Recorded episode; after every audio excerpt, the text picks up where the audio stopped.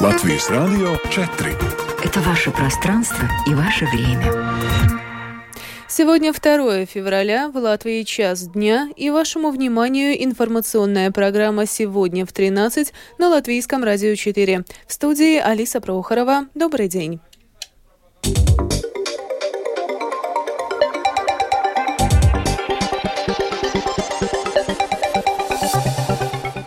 Этом выпуске порог успеваемости на централизованных экзаменах в девятых классах повышен не будет. Профсоюз педагогов считает, что новая реформа школ не обеспечит качественного образования. Резко подорожали разрешения для перевозчиков на превышение допустимой массы и габариты гру... габаритов грузов. Министр земледелия встречается с организациями сельского хозяйства. Протесты фермеров пройдут уже в понедельник. Перед Украиной стоит задача создать новую систему технологий технологического перевооружения. Об этом и не только, подробнее далее.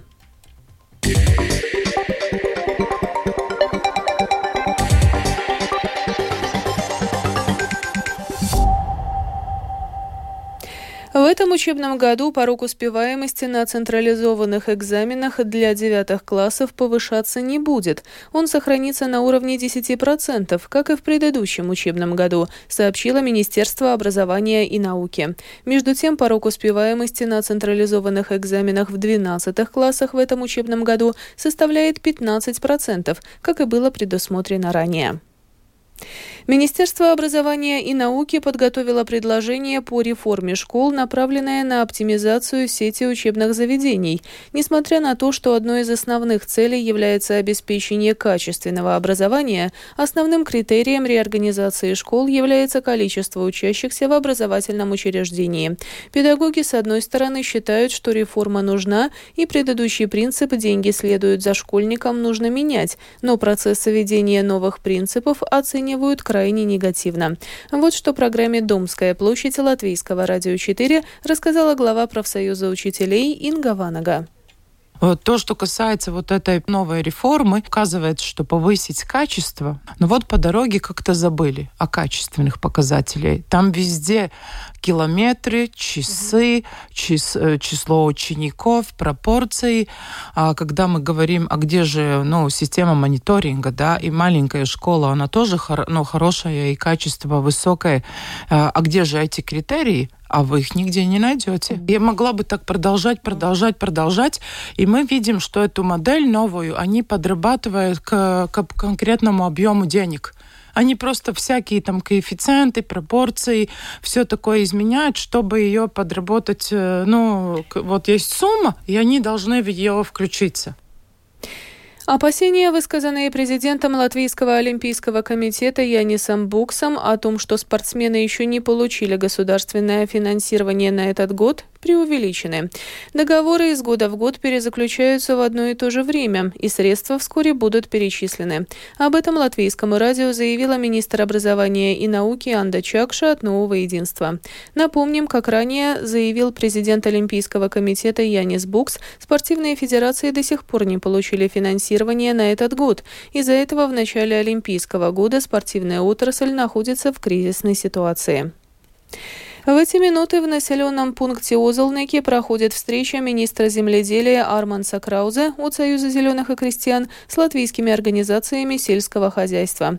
Во время встречи Краузе проинформирует крестьян о текущей поддержке, которую оказывает им Министерство земледелия, а также о том, какую помощь планируется оказать в будущем. Напомним, что организация «Крестьянский сейм» в понедельник планирует организовать акции протеста фермеров по всей Латвии. Председатель комиссии Сейма по госуправлению и делам самоуправлений Олег Буров сегодня посещает Маданские и Вараклянские края. Политик в том числе обсуждает с представителями самоуправления процесс введения административно-территориальной реформы и вопросы, касающиеся объединения Вараклянского и Маданского краев. Подробнее рассказывает Олег Буров. до начала июня 2025 года варакляны будут самостоятельные, и уже выборы в 2025 году, когда будут выборы во всех самоуправлениях, будут проходить единое голосование, где варакляны будут включены в Мадану. В данном случае я вижу, что здесь никаких э, негативных моментов нет. Э, все настроены включиться в Мадану, да, войти в этот Маданский край. Ну и то же самое Мадана тоже настроены их принять. У моего визита две цели. Первое – это возможное присоединение Вараклянского района Мадоне. Ну и второе, я бы, конечно, хотел посмотреть, как сейчас живут самоуправления, как Мадона, так Варакляны, как э, принимается бюджет, вообще их проблематика, работают ли с европейскими фондами и все остальное. Национальное объединение призывает Сейм выразить недоверие министру сообщения Каспарсу Бришкинсу от партии «Прогрессивные».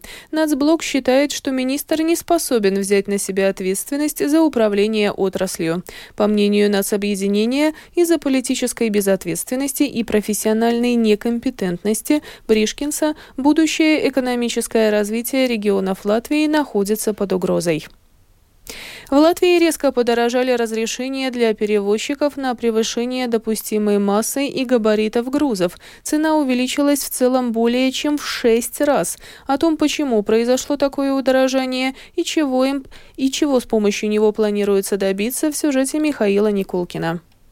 Ограничение на массу груза при его перевозке по автодорогам Латвии 24 тонны, либо 40 тонн, если считать вместе с массой транспортного средства. Эти ограничения призваны повышать безопасность грузоперевозок, а также защищать дороги и мосты от преждевременного разрушения. За нарушение полагается штраф, однако, чтобы его избежать, можно приобрести специальное разрешение, позволяющее превышение массы и габаритов груза. Об изменениях в стоимости, проверках и том, насколько часто такие разрешения требуются перевозчикам, службе новостей латвийского радио рассказала представитель одной из транспортных компаний Наталья тягач и площадка с контейнером, либо тягач и трейлер при весе груза до 24 тонн, такое разрешение не требуется.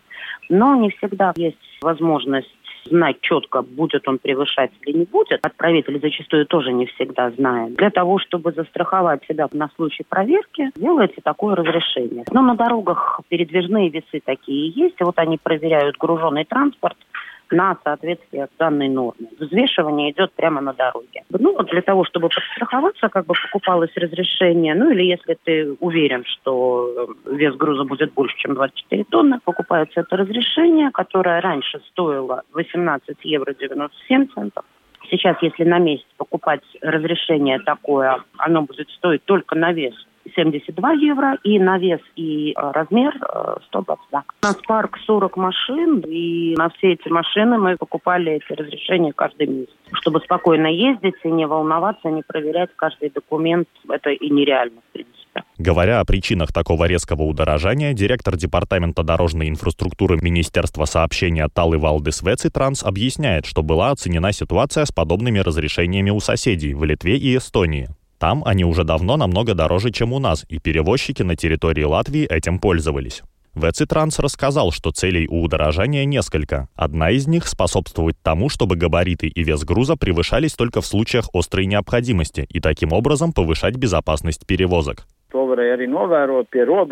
Это можно было наблюдать на границах, когда со стороны соседей приезжает 3-4 машины, перегружаются в одну-две машины, и потом они едут по Латвии с этими дешевыми разрешениями. Это одна из причин. Вторая, чтобы способствовать использованию транспортных средств тех габаритов, что указано в законе о дорожном движении. Особенно это относится к грузам, которые можно разделить. Древесина, зерно, щебень и подобная продукция. Конечно, очень тяжелые грузы, генераторы, очень длинные трубы, системы или конструкции ветряных генераторов, их нельзя разделить. Их перевозят, специально согласовывая маршруты. И здесь также было бы желательно способствовать тому, чтобы их перевозили по реке или как-то еще, если это возможно. Не использовали дороги, которые для этого, возможно, не предусмотрены. Вецитранс отметил, что перед принятием решения были организованы рабочие группы и собрания, на которых перевозчикам объясняли причины и цели поднятия цен на разрешение. Многие из них, по его словам, отнеслись к данному факту с пониманием. Несмотря на желание снизить в Латвии число превышающих установленные ограничения по массе и габаритам грузов, Талый Валдес Вецитранс указал, что планируемый объем средств, полученных от продажи разрешений, в этом году, вероятно, вырастет. Если в прошлом году было собрано немногим более 650 тысяч евро, то в этом году это будут около 2 миллионов 450 тысяч.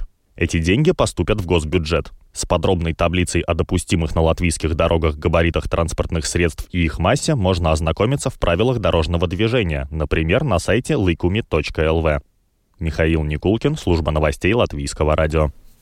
Во время строительства в Риге моста Рейл Балтика через Даугаву на набережной генерала Радзиня будут сохранены две полосы движения в каждом направлении. Об этом сообщил глава комитета Рижской думы по делам сообщения и транспорта Олаф Спулкс от Нового Единства. По его словам, изначально планировалось, что сначала будет построен мост, а потом будет отремонтирована набережная, или же эти работы будут проходить одновременно. Однако данный план не удался, поэтому Рижское самоуправление управление завершило ремонт набережной генерала Радзиня раньше. Из Риги по-прежнему осуществляются международные пассажирские рейсы в Россию и Беларусь. Их обеспечивают пять компаний. Подобные рейсы востребованы. В конце года даже организовываются дополнительные рейсы. Нормативные акты в настоящее время не ограничивают подобные пассажирские перевозки. Соглашение о международных автомобильных перевозках действует как с Россией, так и с Беларусью. В свою очередь, Министерство иностранных дел Латвии неоднократно предупреждало латвийских бизнесменов о рисках санкций, безопасности и репутации при сотрудничестве со странами-агрессорами, а также призывает жителей Латвии не ездить в Россию. Пресс-секретарь Министерства иностранных дел Диана Эглите продолжит. Jānorāda, ka Krievijas pilsoņu Латвия arī Следует отметить, что въезд российских граждан в Латвию также строго определен. Действует распоряжение Кабинета министров номер 599, которым предусмотрено, что въезд может осуществляться только определенной категории российских граждан, например, членами семей граждан Латвии. Важно помнить, что если человек захочет въехать с туристической или культурной целью, то въезд в Латвию с такой целью будет невозможен. Следует также отметить, что сначала начала войны проводятся углубленные проверки российских граждан на внешних границах Латвии и других стран Балтии с Россией. Это тоже следует учитывать. Кроме того, МИД Латвии обратился к министерствам и государственным учреждениям с призывом подавать предложения по дальнейшему усилению санкций Евросоюза против России. МИД также призывает проанализировать, есть ли в руководящих структурах важных латвийских предприятий и организаций граждане России, Беларуси или других третьих стран, стран, которые прямо или косвенно поддерживают агрессию России против Украины и могут быть связаны с российскими государственными структурами. Перед Украиной стоит задача создать совершенно новую государственную систему технологического перевооружения, достигнуть чего возможно за пять месяцев. Об этом в колонке «Дизайн войны изменился», опубликованной телеканалом CNN, заявил главнокомандующий вооруженными силами Украины Валерий Залужный. Он отметил, что победа нуждается в уникальной стратегии и следует уникальной логике. Продолжит Рустам Шукуров. В колонке под названием «Дизайн войны изменился» Залужный рассказывает о своем видении новой стратегии войны. Беспилотные системы вместе с другим современным оружием, по его словам, обеспечивают лучший способ для Украины избежать втягивания в позиционную войну, в которой Киев не обладает преимуществом.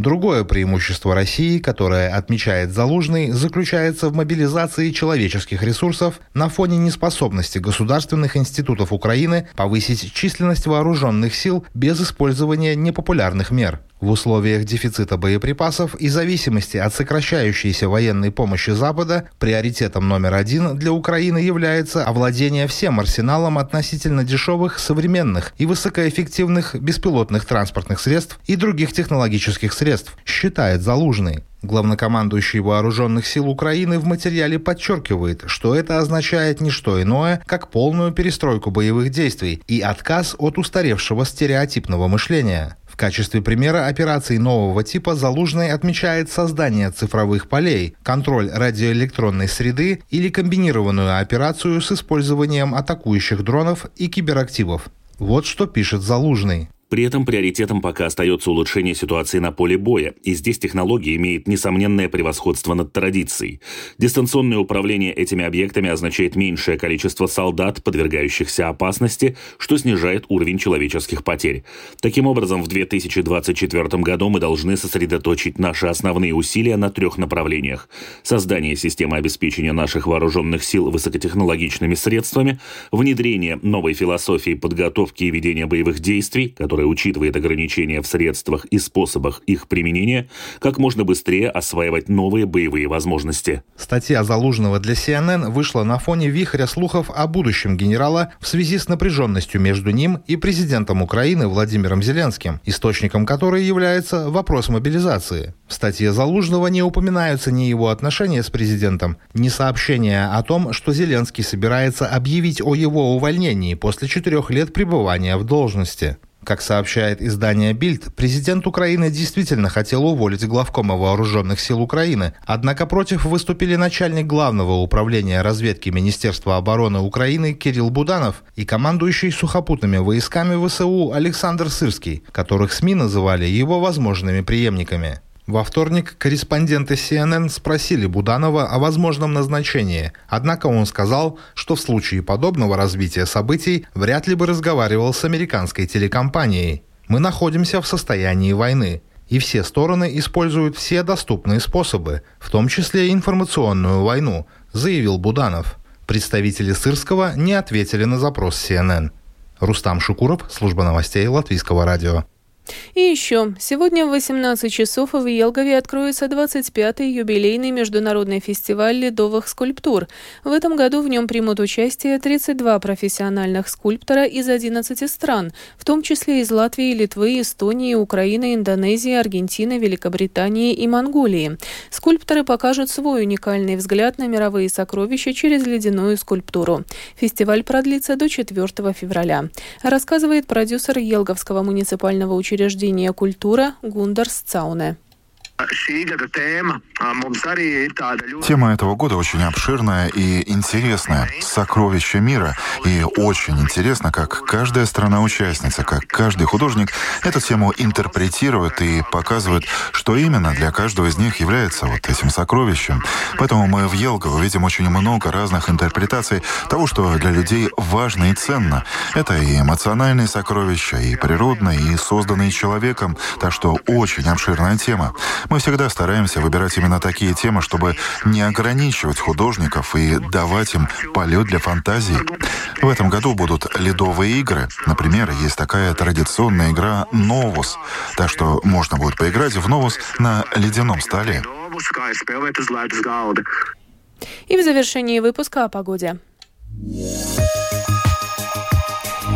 ближайшие сутки в Латвии облачно, местами с прояснениями. Ожидается дождь, снег и мокрый снег. Ночью местами снегопад. Также ночью и днем в отдельных районах туман. Во время осадков и тумана видимость ухудшится. Ветер юго-западный, южный, который позже сменит направление на западное, юго-западное и будет дуть со скоростью 6-11, в прибрежных районах порывами до 18 метров в секунду. Температура воздуха. Ночью по стране от плюс 1 до 3, на востоке от 0 до минус минус 4 градусов. В течение ночи температура воздуха повысится. Днем Температура воздуха составит от плюс 3 до 7 градусов. В Риге в ближайшие сутки облачно, ночью временами осадки. Дороги и тротуары будут скользкими. Ветер южный, который в середине ночи сменит направление на западное, юго-западное и будет дуть со скоростью 5-9 метров в секунду. Температура воздуха ночью в столице от 0 до плюс 1, днем от плюс 5 до 7 градусов. Медицинский тип погоды ночью третий, неблагоприятный, днем второй, благоприятный. Это был была программа «Сегодня в 13 2 февраля». Продюсер выпуска Дмитрий Шандро провела Алиса Прохорова в Латвии 13 часов и 19 минут.